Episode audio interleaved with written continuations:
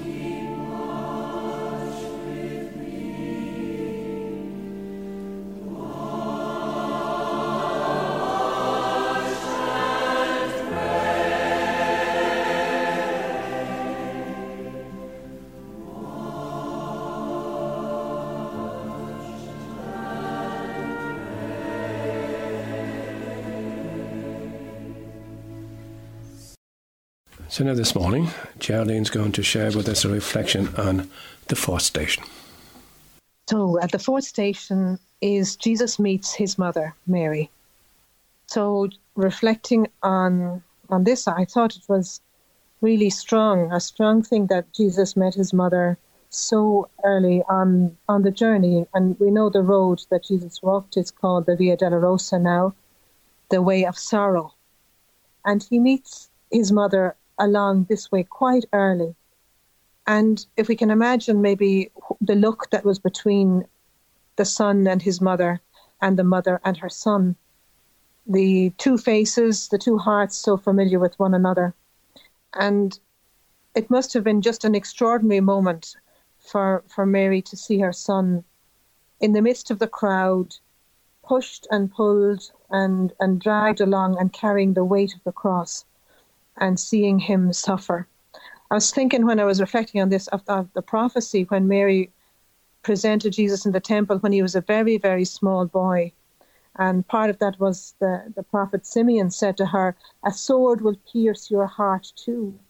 And I was just thinking about at that moment was that she feel that the sword literally piercing her heart. I think any mother who sees her son suffering, a sword must pierce the heart. Any one who's parent who sees a child suffering, the sword must pierce the heart. And anybody who sees suffering, because we're human, we have an emotional response. We have we have a, a we have a, a certain pain, but the pain of a parent must be extraordinary. And the pain of Mary, I think we cannot know. We cannot know what it's like. But she accepted this right from the start. She accepted to journey with God in caring for Jesus along with Joseph. And, you know, even to the end, it really struck me that that she was there as he started this this walk to Calvary, and she was there at the very end at, at the cross. But to be with him on the journey, I think this is a very, very it's, it's a very strong point. It just shows how close the two hearts of Jesus and Mary are. And for us in our in our own journey, we can think about the fact that Mary actually accompanies us as well. She accompanies us, she knows our, our sorrows and our pains. And I think in as much as Jesus was comforted by Mary, Mary's presence, we too can be comforted by her presence and her prayer in our own suffering. And she had the great gift, I think, of being able to right from the very start associate herself or be really her heart within the heart of Jesus, associate with his heart in his own suffering. She she entered in. And there's a certain sense that that that we're called, I think, in this station to allow our own hearts to to be pierced, our own hearts to be moved by the suffering of God in, in Jesus, but also the suffering in Mary's heart if we find it difficult to relate to Jesus, then to understand a mother's pain at her son, and from there to be able to understand God's pain at the suffering in the whole world and his desire to make to to make something new of our all of our lives. His desire to bring change and wholeness and healing. Uh, the song i've chosen um, is is a song called Mother of Sorrows, and it's written by a man called Greg Mylou. And in the song, the chorus says, "Mother of Sorrows, you know our tears, comfort us in our need. Mother of Hope, pray for us now and at the hour of our death." And you know, Mary's presence is there to be our comfort, but Mary is also the person of hope. And I wonder, did she also give hope to her son in that moment? Did she give hope to Jesus as he was at the start of his journey to keep going? And then when she met him later on, you know, at, at the cross, it was this faithfulness must give great hope to Jesus, to give great hope to God as our own. If we're faithful, we try day by day to be faithful. It it it gives hope, and it, it actually gives. Uh, it's a way of praying to God by just being faithful uh, day by day and following along the path. So I, I invite you to to really close your eyes and listen to this prayer, uh, this song of prayer about Mother of Sorrows, and it tracks uh, certain parts of Mary's life and the sorrow that she lived right up to this point of where she met Jesus along the Via Dolorosa, the way of the of sorrow as he travelled to Calvary.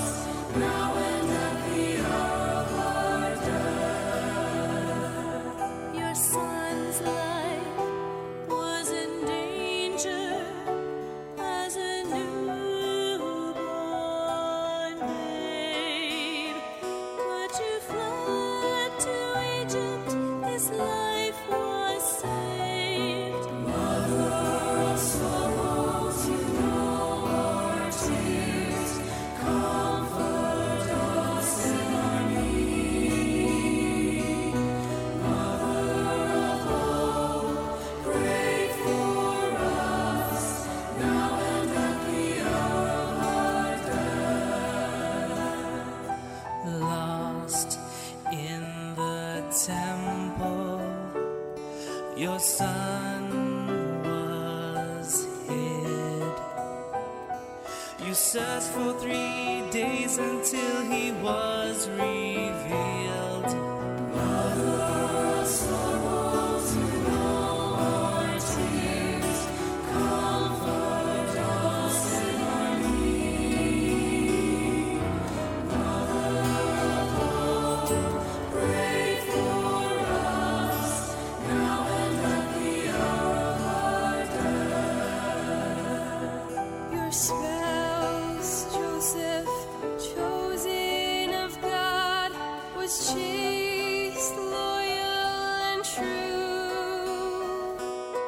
Death brought tears and loss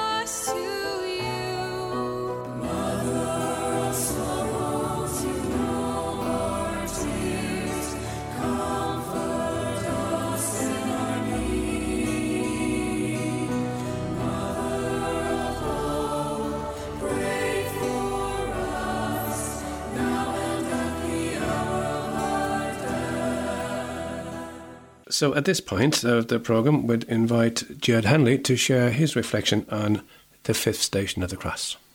Uh, the fifth station, um, Simon helps carry Jesus' cross.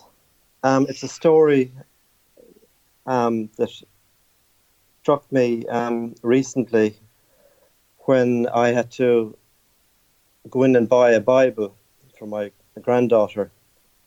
And on the way in, I decided I'd call into Mass. So when I went into Mass, it was a funeral Mass. And I was a little bit put out because, you know, I wanted to get in and out, you know. So I, stayed. And as the Mass progressed, the priest started to speak about this man who had died in a house fire.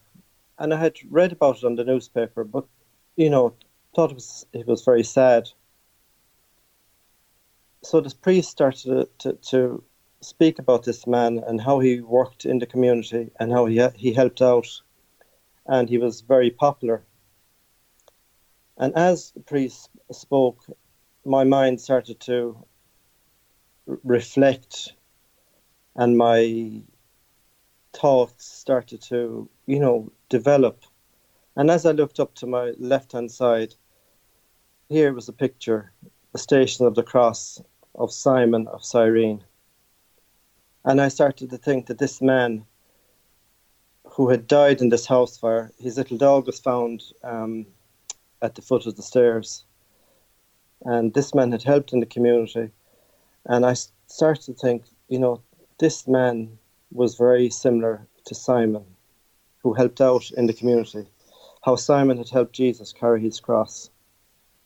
So after Mass, I went down and I down to the Augustinians in Limerick and I bought this Bible for my granddaughter. And I opened the Bible, and when I opened it, right on the very page was the part about Simon of Cyrene. And I was really struck. I felt that I learnt a lesson. You know, that um, how God can speak to us through the simple things, you know, and such a joy that I got, you know, from it was just an amazing story, just amazing the way I, um, it just happened. Um, the song that I have chosen tonight is um, a Taizé song. It's Ubi Caritas. Where there is love, God is there. And definitely, you know, God was there in that community where that man lived and worked and helped out and actually died in the very community.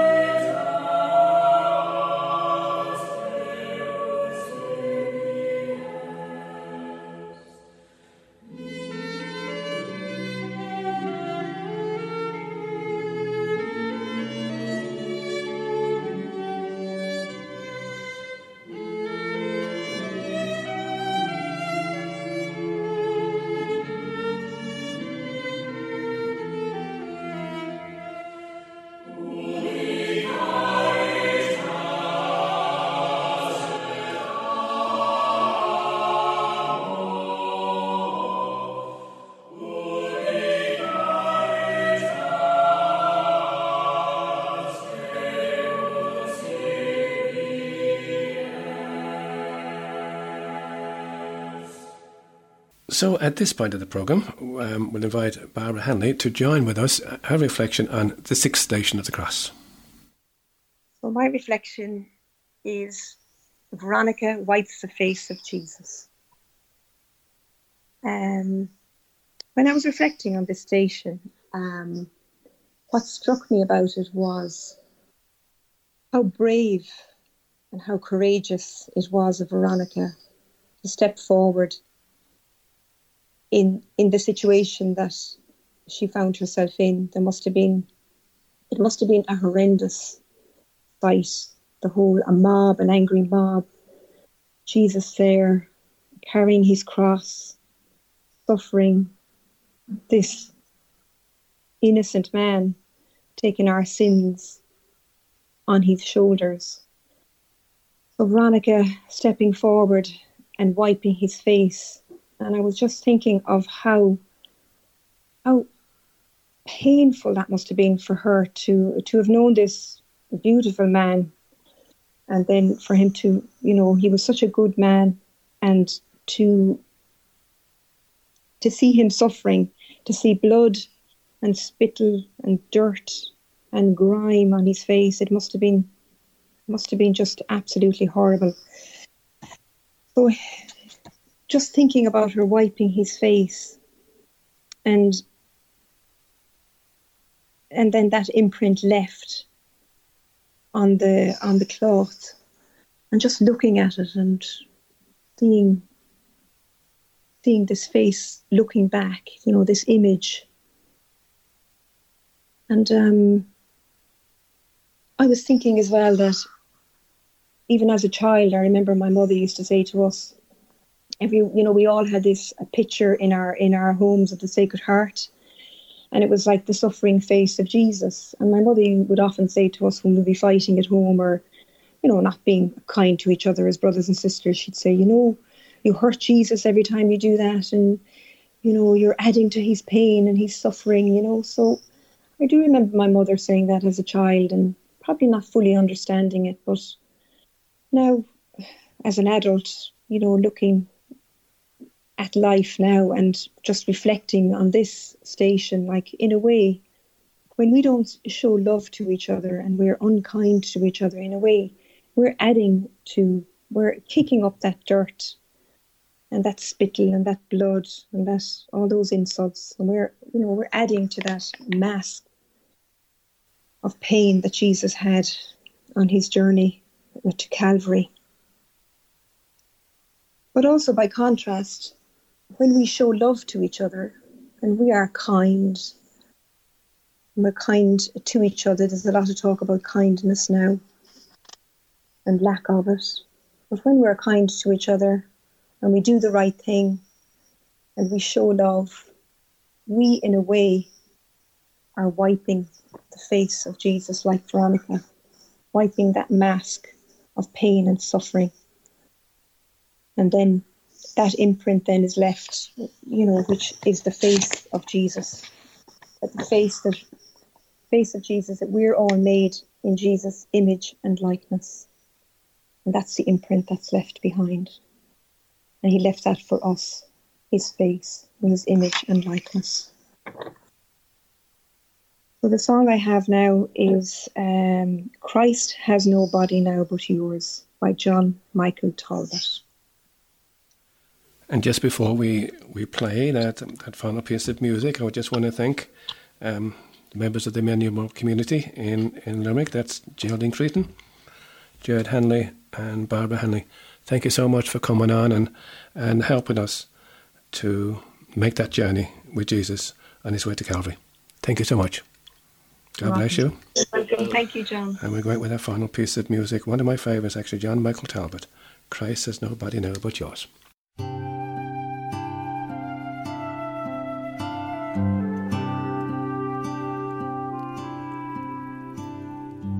Christ has no body now but yours.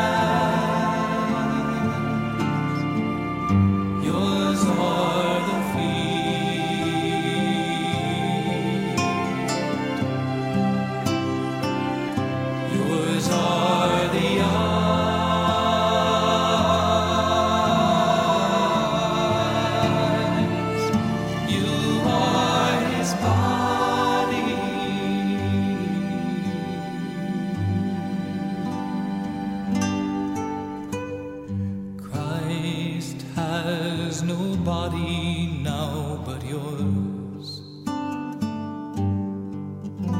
No hands, no feet on earth but yours. Yours are the eyes through which he looks, compassion on this world.